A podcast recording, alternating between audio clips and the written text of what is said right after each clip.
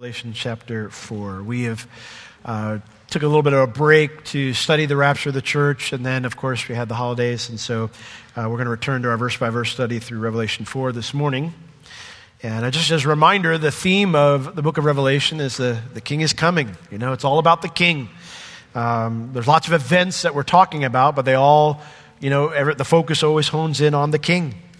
And uh, just to, again remind as well the structure of the book of Revelation uh, is that Revelation is divided into three sections. John, when he is uh, being told by Jesus uh, what to say, Jesus tells him, "Write the things which are." That's section. Uh, write the things which you have seen. Section one, his vision of Christ in chapter one. Write the things that are now going on. That's part two, chapters two and three, the messages to the seven churches, and then write the things that are happening after these things, the things that are after the things of the church.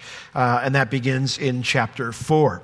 And so in chapter 4, verses 1 and 2, we covered how John was taken up into heaven, into the throne room of God, uh, just as the church will be at the rapture. And uh, when John gets there, he sees what we're going to cover today. He sees everyone worshiping the king. Uh, that's what's going on in the throne room of God. And so before we get started, though, I do want to warn you or let you know ahead of time that I will be making lots of references uh, to Ezekiel, uh, Isaiah, and, and, Exodus 24. Um, the reason being is because those are three other occasions in the scripture where um, someone had a vision of the throne room of God. And so if you want to study more about this topic, uh, you can look at Ezekiel 1, Isaiah 6, and Exodus 24, because all three of them, you're going to find a lot of similarities to what we see here in Revelation chapter 4. So I won't be turning there because we'd end up doing a Bible study of all those passages as well, and we don't have time for that this morning. I'm just going to reference them, and you can kind of look it up on your own own, uh, on your own time. So Ezekiel 1, Isaiah 6, and Exodus 24. But here we are in Revelation chapter 4, verse 3. It says, and uh, John, verse 2, we'll read, And immediately I was in the Spirit, and behold, a throne was set in heaven, and one sat on the throne. And he that was sat was to look upon like a jasper and a sardine stone. And there was a rainbow round about the throne, in sight like unto an emerald. And round about the throne were four and twenty seats, and upon the seats I saw four and twenty elders sitting, clothed in white raiment, and they had on their heads crowns of gold. And out of the throne proceeded lightnings and thunderings and voices. And there were seven lamps of fire burning before the throne, which are the seven spirits of God. And before the throne there was a sea of glass like unto crystal. And in the midst of the throne and round about the throne were four beasts full of eyes before and behind. So we see an interesting scene here in heaven, the throne room of God. John starts off by saying, and he that sat, and, and, that is a phrase that refers to position, the idea that the one who is in the position of on the throne. Um, this is a phrase that will be used all throughout the book of Revelation to describe the Lord, the one who is in the position on the throne. And, and it says it that way because it's a constant reminder that God is in charge. That's good to know today, isn't it? God is in charge. He calls the shots. When he decides to act, it, it, cannot be thwarted by angel or human. Doesn't matter. So we see him on the throne here, and, and John describes what he sees on the throne. He says he discre- sees something that looks like a jasper and a sardine stone, and there was a rainbow round about the throne in sight like unto an emerald. So we start here with these comparisons to a jasper and a sardine stone. A jasper is a translucent uh, red stone, and then the sardine is a what we would call today is a carnelian. Uh, it's a translucent brownish red stone.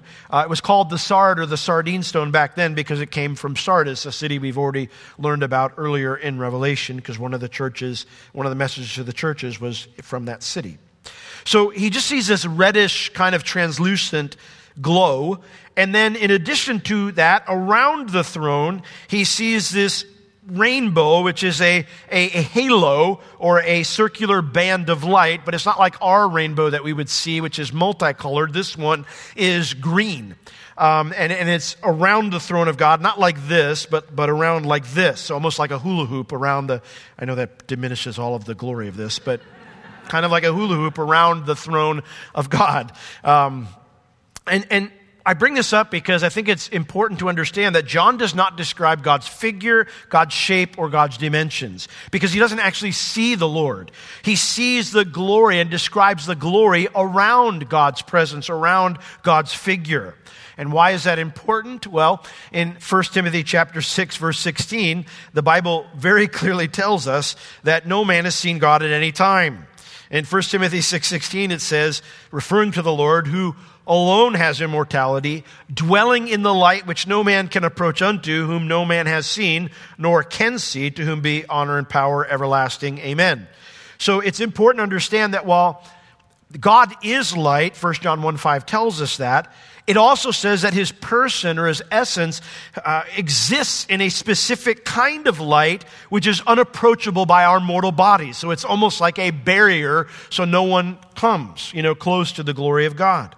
So that rainbow that we look at has a little bit of a different uh, meaning here than the rainbow that God showed to Noah uh, to remind him that he would not destroy the world with water again. So uh, his person exists in a specific kind of light which is unapproachable by our mortal bodies. So, though we cannot see God's person, it is possible to see that light and the glory that surrounds his person. And that's what Moses and the elders of Israel saw in Exodus 24:10. They describe a very similar type of light. Isaiah saw that in Isaiah chapter 6. And Ezekiel saw that glory, that light in Ezekiel 1, 26 through 28. In fact, Ezekiel makes it clear that what he saw was the sight of the glory of the Lord and not the Lord's person himself, not his figure or his person. So I bring that up because people will come to me sometimes and they'll say, Pastor Will, is this a contradiction? And there's no contradiction here, um, just like there is not in any of those other passages. So no man has according to Scripture so far, we have no record of them ever seeing the figure or the person of God. Um, and anytime we do see the Lord, like on the earth, that's Jesus. Uh, that's a whole other Bible study. I'm not going to get into that this morning. But verse 4, in addition to the throne that has this green halo around him and this reddish light of his glory, uh, verse 4 says that round about the throne, uh, this means encircling it on all sides, just like the halo, the green band of light, but it's not inside the band of light, it's outside the band of light. It says, are these 24 seats. Now, the word seats here is the same word for th- throne when it describes God's throne. I think probably the translators wanted to make it clear that we don't sit on God's throne, we rule and reign with Christ, and so they gave it a different word, but it's the same word um, in, in the original language.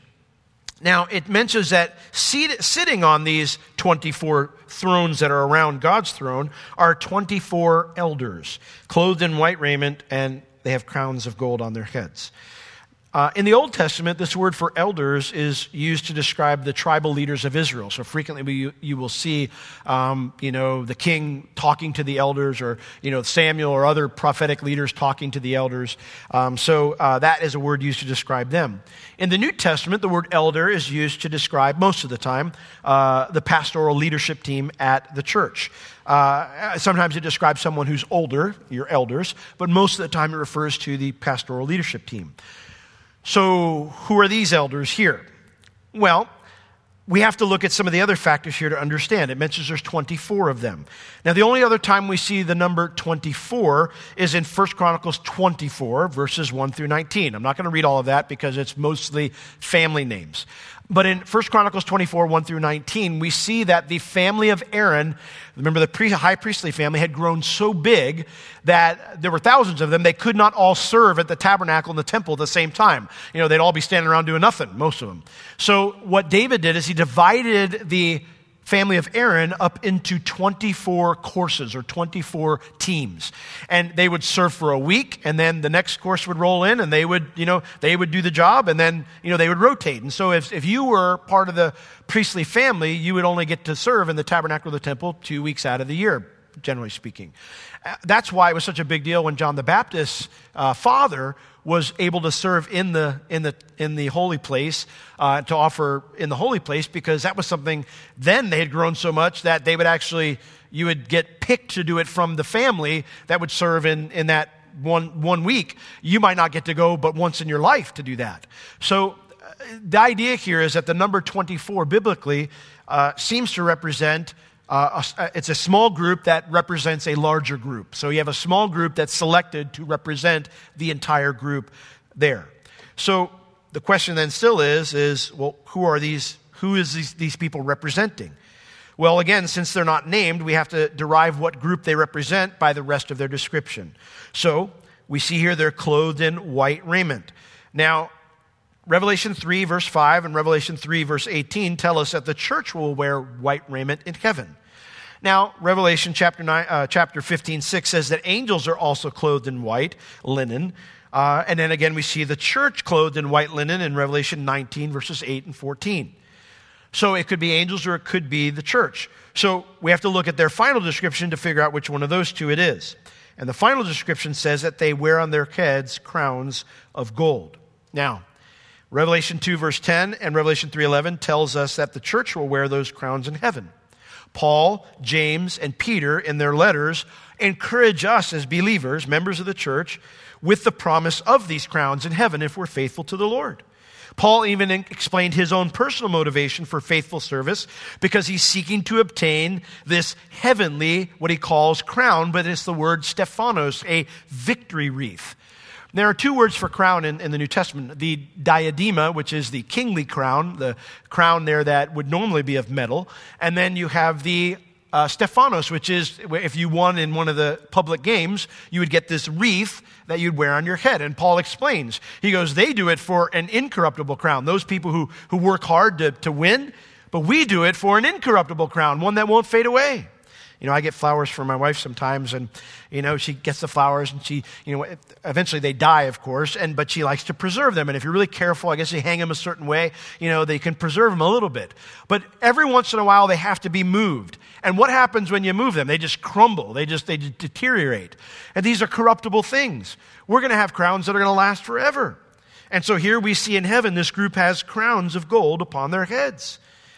When we add in Jesus' promise of Revelation 3:21, which says, "To him that overcomes will I grant to sit with me in my throne," and then the, their song in Revelation 5 9, which says, and they sung a new song, these are the 24 elders, saying, Thou art worthy to take the scroll and to open the seals thereof, for you were slain and have redeemed us that's the elders. You have redeemed us to God by your blood out of every kindred and tongue and people and nation. There's only one group that fits that description, and it's the church of Jesus Christ. This is us. This might even be you. You might be one of, you might be part of the, you know, you got selected to be in the group here. You might be seeing you in the Bible. Maybe not, but it's a thought. And, and, this does bring up the question of whether John is actually being shown the future or he's transported to the future here. I'm going to be blunt and say I don't know the answer to that, and I think it's useless to speculate. Uh, and, and ultimately, we shouldn't because the focus of this chapter isn't us. The focus of everything in this chapter is the Lord. And so in chapter 5, we return right back to the throne. It's just telling us what's around the throne because we're focused on the throne. We're focused on the one on the throne. And it says in verse 5 out of the throne proceeded lightnings and thunderings and voices. Now, the word their voices, we think of like, you know, whispers or things like that, but more than likely not like voices. The word there just means distinct sounds. When we think of our voice, it's distinct from just a, you know, um, you know, just a noise that's out there. Uh, we choose to make noise most of the time. Um, you know, and so the idea is of a distinct sound. When you read Exodus chapter 19, verse 16, when God's presence comes down on Mount Sinai, there is so many, there are so many similarities to what John sees here. In Exodus 19, 16, it says, And it came to pass on the third day in the morning that there were thunder and lightnings and a thick cloud upon the mount, and the voice of the trumpet exceeding loud, so that all the people that were in the camp trembled.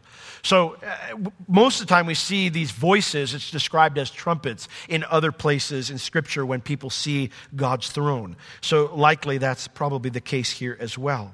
Um, but again, if you go back to Exodus 19 and you look at all the verses that come before the one I read and all after I read, it's all about the Lord warning people to keep their distance. It speaks of God's holiness, the thunder, the, the, the lightning, the voices, the trumpet. All of this speaks of God's holiness and power.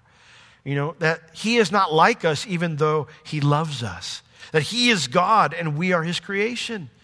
That's an important thing to recognize in your life. It's an important thing to recognize regularly that He is God and we are not, that He is my Creator.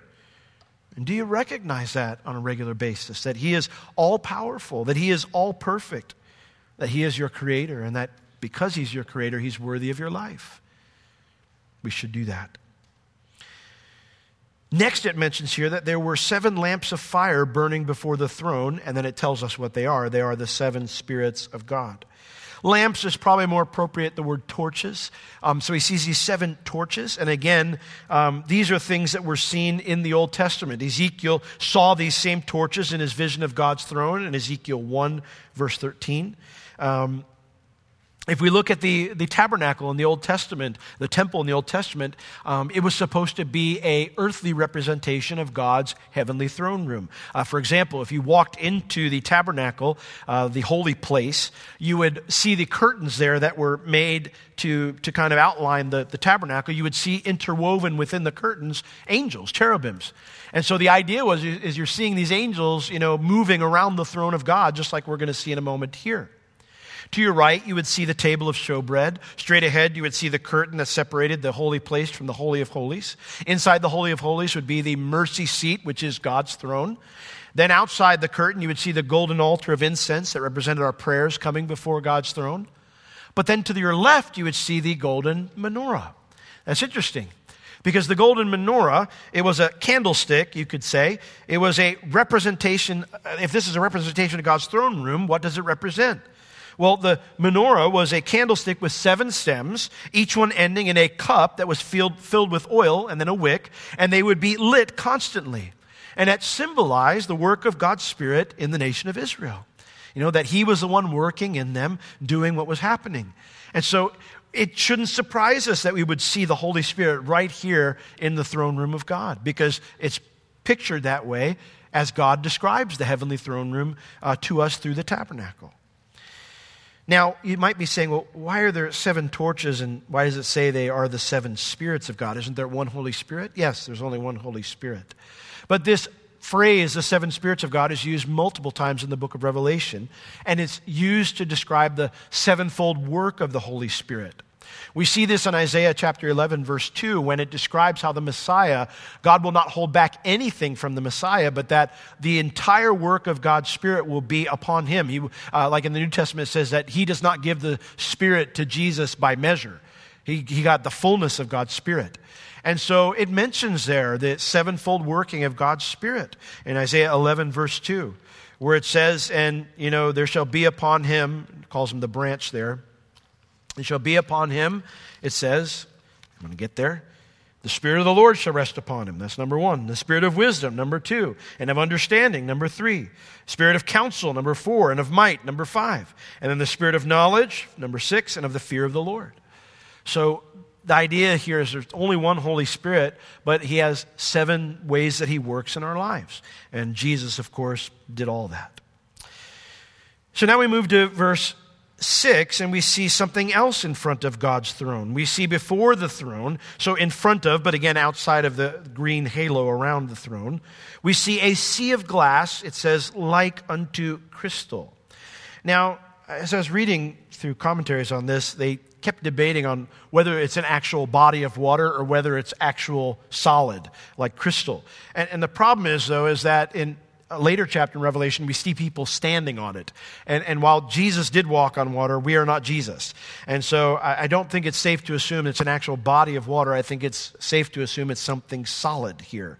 So uh, it's a translucent, crystallized thing here that looks like a body of water. Now, again, we look in the Old Testament and in Exodus 24:10, Moses and the elders, they see below God's feet, so below his throne, they see the glory of God there on Mount Sinai, and they describe it like a translucent sapphire, like a crystal. Ezekiel 1:26 describes a crystal-like body of water being held up by angels in front of God's throne. Now, again, if we look to the tabernacle, we see it there. We see this represented, it's actually called the sea sometimes in the Old Testament. It's called the brass laver. Remember the brass laver? It was kind of like the big tub where the priest would come and they would wash up after they would do all the sacrifices. And so, um, Pastor Willie, like Pastor Willie, you're ruining everything. A tub, a, a hula hoop. This is horrible. It's okay, you'll, you'll survive. But it was a reminder to them that they could not just leave the tabernacle after doing the, the butchering work for the sacrifices and the offerings, uh, that they could just walk out, but they needed to, even they needed to be cleansed every day, every day. Now, what's very interesting is in the New Testament, this word is used a couple places. In James chapter 123, it's used, I want to read it to you because I think it's interesting. It says this For if any be a hearer of the word and not a doer, he is like unto a man who beholds his natural face in a glass that King James says we would normally think of as mirror, but the word is the same word used here in Revelation 4. That's very interesting to me. Because when you consider that, Revelation 15 2 tells us that the tribulation saints stand on this crystal sea. That's what they're standing on uh, in reference to the fact that they've gotten victory over the Antichrist. And then Revelation 12 11 tells us how they overcame the Antichrist. It says they did it by the blood of the Lamb and the word of their testimony, right? Isn't that interesting? So when we talk about how the, the same word is used here, that, that, we're supposed to look at the Word of God and not be hearers only, but to be doers of the Word of God. And then Jesus talks about how the Word of God, were washed in the cleansing of the water of the Word, right? How he says to the disciples after he, he washed their feet, he, yeah, before he, after he washed their feet, actually, I don't remember what's before, but in that time of the Last Supper, he said, You are clean through the Word I have spoken unto you, right? I think the sea of glass here represents the work of God's Word in our lives. You know, and, and, and again, seeing it uh, right before God's throne shows us the high status that God gives to His Word. And that's told us in Scripture as well. In Psalm 138, verse 2, it says that God magnifies His Word above His own name, right? I mean, God's name, it's the name above all names, right? I mean, it's, it's the Jewish people wouldn't even say His name. And yet He magnifies His Word above His own name. How important is His Word in our lives? Which brings us to another Good question. You know, does God's word have a high status in my life? That's a part of how we worship the Lord, that His word has a high status in our lives and we want to do what it says. It's part of our worship. Well, next here in verse 6, we see something else. It says, And in the midst of the throne, so actually inside this green halo, and then round about the throne, so they're in motion, they're moving around, were, King James says, four beasts full of eyes before and behind. And that kind of conjures up a bestial image. Uh, but the word here, beast, just means living creature. These four creatures are four living beings. So these four living creatures are buzzing around the throne of God, and it mentions this is a little weird, I'll admit they are full of eyes on the front and on the back. So, I mean, this is just a, a, a creature that God made that has eyeballs everywhere. Now, if I wake up in the morning, you know, I, we have a bird, and I go out there and he's got eyeballs everywhere, I'm going back to bed because that's like no creature I've ever seen. You know, I'm going to come back out later because something wrong with me or it. These are very unique creatures. Ezekiel calls them the cherubim. Uh, Isaiah calls them the seraphim. I know people like to divide those two up. I don't have time to go into today, but I, I don't think they're different. I think it just describes them in different ways. Um, but these creatures um, in Ezekiel 10, verse 12, also says they're full of eyes everywhere. Some have said, well, that means they're very intelligent because eyes speak of intelligence. I, I, I don't know if that's the case here. Um, I'm sure that for the job requirement, you probably need a little bit of intelligence, but I don't know. It doesn't tell us why they're full of eyes. Um, it just means that seeing must be a very important part of their job because they can do it all the time. It also mentions something else a little strange as well. In verse 7, it says, And the first uh, creature was like a lion. The second creature was like a calf. The third creature had the face as a man. And the fourth creature was like a flying eagle. And so uh, we know from Ezekiel chapter 10, verse 12, um, or 10 verse 14 that it says their faces were just like this. So it's not like one's a lion one's an eagle one looks like a person. It's their faces like that. So one has the face of a lion you know with the snout. One has uh, the face of a calf you know one has the face of a man and, and uh, one has the face of an eagle. Um, again it doesn't tell us why they have these faces. Um, we do know that a big part of their job in verse 8 is that they give glory to God and honor to God day and night. And so their job is to glorify the Lord, to reflect God's glory. And so some have suggested that their faces reflect um, all the aspects of Jesus. That, uh, and then as we see them reflected in the Gospels. For example, every Gospel has a purpose. Like, it's not like, it's not like John just sat down and thought, well, I know we got three other Gospels, but we need one more, you know? Um, he wasn't just writing the same things. All of them had specific purposes for writing what they did. And so for example, Matthew's purpose is he's writing to prove to us that Jesus is the promised Messiah of Israel, that he is the king of the Jews. And so the lion, of course, is a kingly animal spoken of that way in Scripture. And so Matthew explains Jesus as the lion. Mark, his purpose is to show us as Jesus being not the king of Israel, but the suffering servant, the one who was going to come that Isaiah prophesied of, that would die for our sins, that would suffer in our place, that would serve us. And so the calf being the beast of burden, the beast of service, that it represents Mark. I mean, it shows us, you know, uh, Jesus is shown to us in Mark. Luke, his gospel is designed to show us that Jesus is the perfect man. He's writing to Greeks who are always trying to figure out who the perfect man is or what the perfect man is like. And it's like Luke is saying, you don't, search is over, here he is. Jesus is the Son of Man, the perfect man. And so you have the living creature with the face of a man. And then, of course, John, he tells us very clearly that the reason he wrote his gospel was to prove to us that Jesus is the Son of God, that he is God in the flesh, and that we would trust him uh, with all our heart. And so John's gospel is that they would say it the eagle, you know, it's that it because the eagle is a divine creature back then, and so it represents Christ's divinity. Um, that sounds great to me, sounds really cool. I don't know if that's true. It's also possible all these faces are just simply representations of all creation, uh, and, and that these four creatures are doing what all of us were created to do, which is to worship God. Because that's what we see them do here. Look at verse 8.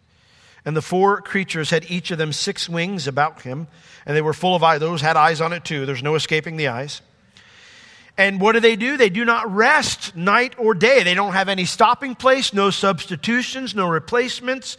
Um, and they do not stop day and night doing what? Saying, Holy, holy, holy, Lord God Almighty, which was and is and is to come.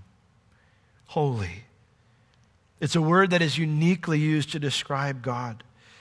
It refers to the fact that he is morally pure, that he's divine, that he's unique and set apart, distinct from us. They say it three times to show God's absolute holiness as well as to show his triune nature. And they say it day and night because God is always absolutely holy. God is always morally pure. He never makes a mistake. God is always divine. He's always God, never ceases to be so. And God is always different than us. They go on to say, Holy, holy, holy, who? Lord God Almighty. Lord means ruler, owner, master, commander. He is the one who has all authority. God Almighty. He is the one who has all power, the God who has all power. And then they describe him as which was and is and is to come the God who is eternal, the one who has always been and always will be. You see, God is not a created being. He existed before time. He is intimately involved in time, and He will go on doing so long after the world as we know it is gone. And God Almighty, the Lord, He has all authority and all the power to enforce that authority at all times. And yet, he is holy. He never abuses that authority or power. He is different from us. He is both pure and righteous and loving and merciful all at the same time. And that's why the incarnation is so important. That the God who is holy and perfect stepped into our world and became a man. He is loving and merciful. He came and he lived in the muck and mire we made of his creation through sin. But instead of wiping us out, he went to the cross. It's why we use John 3:16 so much. And we tell everyone God so loved the world, God so loved you that he sent his son. Whosoever believes in him should not perish but have everlasting life. It's why we sing a song called Amazing Grace because grace is out of this world. It's amazing. And it's why we see the church respond by erupting in worship when they say these words. Verse 9, it says, And when those creatures give glory and honor and thanks to him that sat on the throne who lives forever and ever, The four and twenty elders fall down before him that sat on the throne, and they worship him that lives forever and ever. And they cast their crowns before the throne, saying, You are worthy, O Lord, to receive glory and honor and power, for you have created all things, and for your pleasure they are and were created. Here we see worship in heaven, not just from the angels, but from people from us. There are many ways that we worship the Lord. One of the first ways we worship the Lord is with our lips. It mentions that these creatures give glory and honor and thanks. They do this with their lips to him that sits on the throne who lives forever and ever. Glory, it means to speak of something as a, being unusually fine. It's praise. They praise God as there's no, nothing comparable. You know, um, I have learned over the years that there are certain ways you don't respond when your wife says to you, How do you think I look? One word not to use is okay. Don't say she looks okay. Another word, unless you do it in a really cool way, is don't say it looks fine. Like you can say you look mighty fine, and that's okay. But that's what we're tell, saying here the idea of you are unusually fine, you are uniquely fine. But don't just go, oh, it looks fine. That's not a good one. Not a good response. You know, and if that's what you're thinking, lie. Come up with something better. Okay? Pastor Will told me to lie. He's blaspheming God's throne, calling it a hula hoop. I'm out. The idea here is praise, something that's praise, something that you know, if you were to tell someone that they kind of would begin to beam, you know. God doesn't need that from us, but we do it because He's worthy of it. We, part of worship is invoking, it involves giving praise to God. It means telling God how there's no one else like Him. It means telling God how awesome He is and why that's true, why He's so awesome. We should be doing that with our lips. We should be, we can worship God with our lips by giving honor to God. It means to assign a high status to a person. How do we honor God with our lips? How do we assign a high status to God with our lips?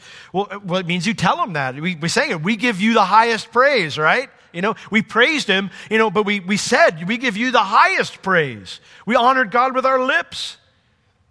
You know, we honor God with our lips when we, when we make a commitment to surrender to him, you know. I lift my hands because I'm, I surrender, right? We were honoring God with our lips when we do that.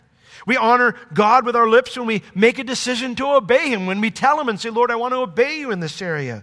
We, make, we honor God with our lips when we confess our sin before His throne of grace. We're worshiping Him by honoring Him. And then, of course, we worship the Lord by giving thanks with our lips. Worshiping God involves giving thanks to Him, thanking God for who He is, what He has done, and what He promises He will do. Which brings us to another question Do you give honor and praise and thanks to God on a regular basis? You know, sometimes I hear people say, well, you know, I, I just, you know, that it feels uncomfortable. You know, or I, you know, I don't feel like saying those things sometimes, especially like in church or anything. And to that, I would say, repent. Repent. Don't like to sing. Okay, well, then repent. Because he tells us to. It's not about feeling it, it's not about wanting to. It's because He's worthy. He's worthy. You know, in, in Hebrews chapter 13, verse 15, it tells us, the writer there commands us, he says, Therefore, let us offer the sacrifice of praise to God continually. That is the fruit of our lips, giving thanks to his name. That's why it's called a sacrifice, because it's not always because you feel like it. I guarantee you that, that every Jewish person that was coming and, and bringing, you know, little sheepy or fluffy or whatever because they blew it was not all like, happy to be here, yelled at the wife, and now got to kill another animal, you know? Thing cost me a bunch of money, and now I can't use it for myself because I'm a dirty, rotten sinner, but I'm happy about it. I don't imagine anybody was thinking to themselves, I, I got to go to the tabernacle now after whatever happened, happened. You know, I don't, I, there were times when they was a free will offering, right? That they did, and it was exciting. A peace offering was great, burnt offering great, but not the sin offering and the trespass offering. You walked up and you put your hand on that thing, and you're thinking, this creature needs to die because I blew it. There are many times we don't feel like it, but we offer a sacrifice of praise because He's worthy. That's what worship is it means ascribing worth to someone. That's part of how we worship, is with our lips. But worship also, it's why it's a part, is worship also involves action as well as words. Look at verses 10 and 11. It says, The four and twenty elders, they fell down before him that sat on the throne. They worship him that lives forever and ever, and they cast their crowns before the throne, saying, Thou art worthy. But we see action here as well. They say things, but they also do things. We see first off, they fall down before him that sat on the throne. We can, one way we can ascribe worth to God is through our actions, you know?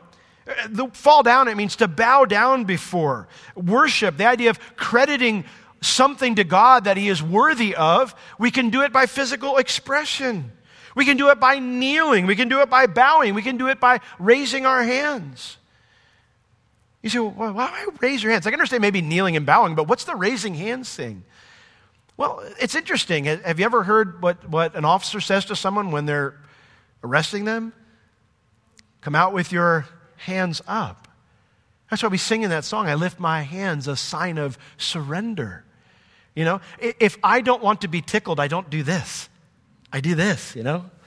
Don't tickle me. The idea here, you're protecting yourself. If you are being pummeled, you're going to try to protect yourself. You don't go, hit me with your best shot. I'm great. But that's what we do when we surrender. When we yield, is we're saying, Lord, I trust you. I surrender to you. All, all of my vulnerabilities, I, I trust you with it. That's why we lift our hands up. Or, as you learn in school, what do you do if you know the answer? You raise your hands. There's a lot of times that, you know, you just raise our hands, and you go, that's true. That is true. That is the right answer, you know? And, and you're, it's like saying amen, but with your hand, you know? So there are many ways that we can ascribe worth to God through our action. We see this example in Scripture in Nehemiah. Oh, I got to hurry. We're getting toward the end. Nehemiah 8, verse 10. Nehemiah 8, verse 10. I want to read it to you. When Ezra is reading the Scriptures to the people, when he's done, in Nehemiah 8, verse 6. Sorry, I think I may have said verse 10. It's Nehemiah 8, verse 6. It says this And Ezra blessed the Lord, the great God, and all the people answered, Amen, Amen, with lifting up their hands. And they bowed their heads and they worshiped the Lord with their faces to the ground. In Psalm 63 in our scripture you read, where David said, You know, I will lift up my hands unto your name. In 1 Timothy 2 8, Paul commands all men everywhere to lift up holy hands. It's not an option. It's not something where you know you say, Well, you know, I'm not a hand lifter. Okay, well, then I would lovingly and gently challenge you to repent because God commands it. That doesn't mean we need to be walking around with our hands up all the time. Obviously, it's appropriate at a certain time. But my point is, if you're just not going to do it because, well, I don't do it, I'm not a hand lifter, I would say repent because God commands you to. Commands us to lift up our hands. In Psalm 134, verses 1 and 2, it echoes that same command. It says to us, Lift up your hands in the sanctuary and bless the Lord. So, obviously, every time's not a moment for that. That's not my point. And no one's going to be coming around checking boxes going, who's, who's lifting their hands up? I, I, that's between you and the Lord. But if the Lord's prompting you, don't just do it. You say, well, that's not my personality or that's not my, my mentality. Worship isn't about any of those things. Next, we see they cast their crowns down before the Lord. Now, we've already learned that those crowns are something that we're working for in the sense that we want, we want to get those crowns. We're, we're striving for those things, right? Paul says, I keep my body under so I can obtain this crown. It's not that the crowns aren't valuable, it's the fact that our prize for living faithfully pales in comparison to being with the Lord. Being with the Lord, you're like, this thing doesn't compare. And so that they throw them down shows that the Lord is so much very more deserving of those crowns than we are. The idea is when we think of, Lord, you gave me this awesome crown for what I did, doesn't seem to measure up. But if you were to wear the crown, it does seem to measure up, right? And so that's why they say you are worthy to receive glory and honor, you know? It makes sense for the Lord to receive these crowns instead of us. That's what the word worthy means. It means of comparable value or merit. It matches up, the scales are even. And so they say, Lord, you made us. We didn't make ourselves. And anything we did right was, wasn't because of our idea or our goodness that accomplished it. You did it through us. So you deserve it. And so we don't have crowns yet. But this shows another way that we can ascribe worth to God. To worship Him is through our time, our energy, and our resources. You know? That, that God has given us other things, and when we choose to serve or give them away for Him, we're saying that God is worth the loss of time. He's worth the loss of that energy. He's worth the loss of those resources. And that's what Hebrews 13, 16 goes on to say. Right after it talks about honoring God and praising God and worshiping God with our lips, it then tells us to do so with our with our sacrifice. It says, but to do good and to communicate, to share, to give, to help someone out. It says, don't forget, for with such sacrifices, God is well pleased. So we worship God through our sacrifice. And then, of course, we also worship God through our obedience. Another way we ascribe worth to our God is through action, is when we decide to please Him by obeying Him. They say, You are worthy, O Lord, to receive all these things because you've created us, and for your pleasure they are and were created. In 1 Samuel 15 22, we read about it last Sunday night where um, Samuel tells Saul, For obedience is better than sacrifice, right? Better obedience. In Romans 12:1 it says that, you know, we should present our bodies as living sacrifices unto the Lord, which is our reasonable, it's a logical act of worship that we should do. Now, this also means that our corporate worship that we do together here in church, that means it must always be in line with the Bible, right? It's not just a big free for all. Things called worship that go against Scripture are actually rebellion and not worship. Doing so is no different than Saul's excuse. Say, oh, I'm just worshiping the Lord when you're doing something that the Bible says not to do. You know, that's no different than Saul's excuse that the animals were spared so we could sacrifice them to the Lord. At Calvary Chapel, Orlando, we are obedient to Paul's command that all things be done decently and in order. That is not quenching the spirit, that's true worship, because obedience is part of our worship. For it says, For your pleasure they are and were created. By your will, your desire, your purpose, your plan, we were made. And that's what we were created for, was to worship Him. None of us were created for ourselves. We're not to live for ourselves. We are created to worship God. And while worship is an act of the will, it's not something that is forced upon us. It's not an optional part of life, and it's certainly not an optional part of Christianity. And that's why the phrase, well, I don't like the worship at that church, or I'm not really in the mood to worship today, misses the whole point of worship. It's not about us. You know, it's, it's not in any way for us. You know, the band is not up here to entertain you. You're the worship band. They're just helping you get started. You're the worship team, not them. You know, they're just helping you get going. Because it's for the Lord. He's the audience, He's the congregation, He's the one we worship. And that means when I have that mentality, I can worship Him with my lips and with my actions, even when the musical style or the atmosphere doesn't match my preferences. I can worship Him with my lips and my actions, even when I'm not feeling loved, or I'm not feeling thankful, or I'm not even feeling obedient. I can still do it because He's worthy. Amen? You know, Christians all over the world, as the worship team comes up, we're going to celebrate the Lord's Supper in a minute, but Christians all over the world and throughout time, they've worshiped God in unique styles and unique environments.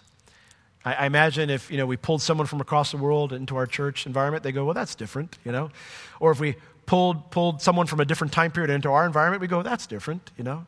And if we were in a different place, we might think the same thing. Well, that's a little different. Christians all over the world and throughout time have worshiped God in unique styles and in unique environments. Christians all over the world and throughout time have lived for God have worshiped Him in action in times of favor and in times of persecution. Because that's what we're created for to worship God, to know Him, to honor Him. And one of the beauties of taking the Lord's Supper is that that's a great time to recommit ourselves to that, right? To say, Lord, it's about you, it's not about me. It's a great time to remember who our King is and how worthy He is of our entire lives. Because here's the truth by stepping out of you know, heaven into our world. He was communicating to us how much He loved us. You know, because it's in love that He created you, right? It's in love that He became a man to rescue you. It's in love that He died on the cross for you. And as we sang as well earlier, it's in love that He's coming back for us, right? So, my encouragement to you this morning is we are getting our hearts ready to remember what Jesus did for us, his great sacrifice for us, his great love for us, the great covenant he gave to us. Don't wait until Revelation chapter 4 happens to tell him he's worthy. Don't wait till then. We can do it with our lips and with our actions today, tomorrow, and every day afterwards. Let's be those who do that. Let's all pray. Lord, we thank you for this time, and we do want to honor you, Lord, with our lips and with our actions. And so, Lord, as we remember what you did for us on the cross and what you did for us by becoming a man, what you did for us by rising again and instituting this new covenant with us, where we stand clean before you, forgiven forever, your sons and daughters. Lord, as we remember that, we want to recommit ourselves to say, Lord, we want to worship you with all our being, to love you supremely back for the great love you've shown to us. As we remember your sacrifice, Lord, we lay our lives down and we say, Lord, you have everything. We choose to worship you both in, with our lips, through glorying, glorifying you, praising you, honoring you, thanking you, and by our actions, Lord, through sometimes physical expressions, through our sacrifice, and through our obedience. Lord, we give this time to you to recommit that. And we thank you for your love in Jesus' name. Amen.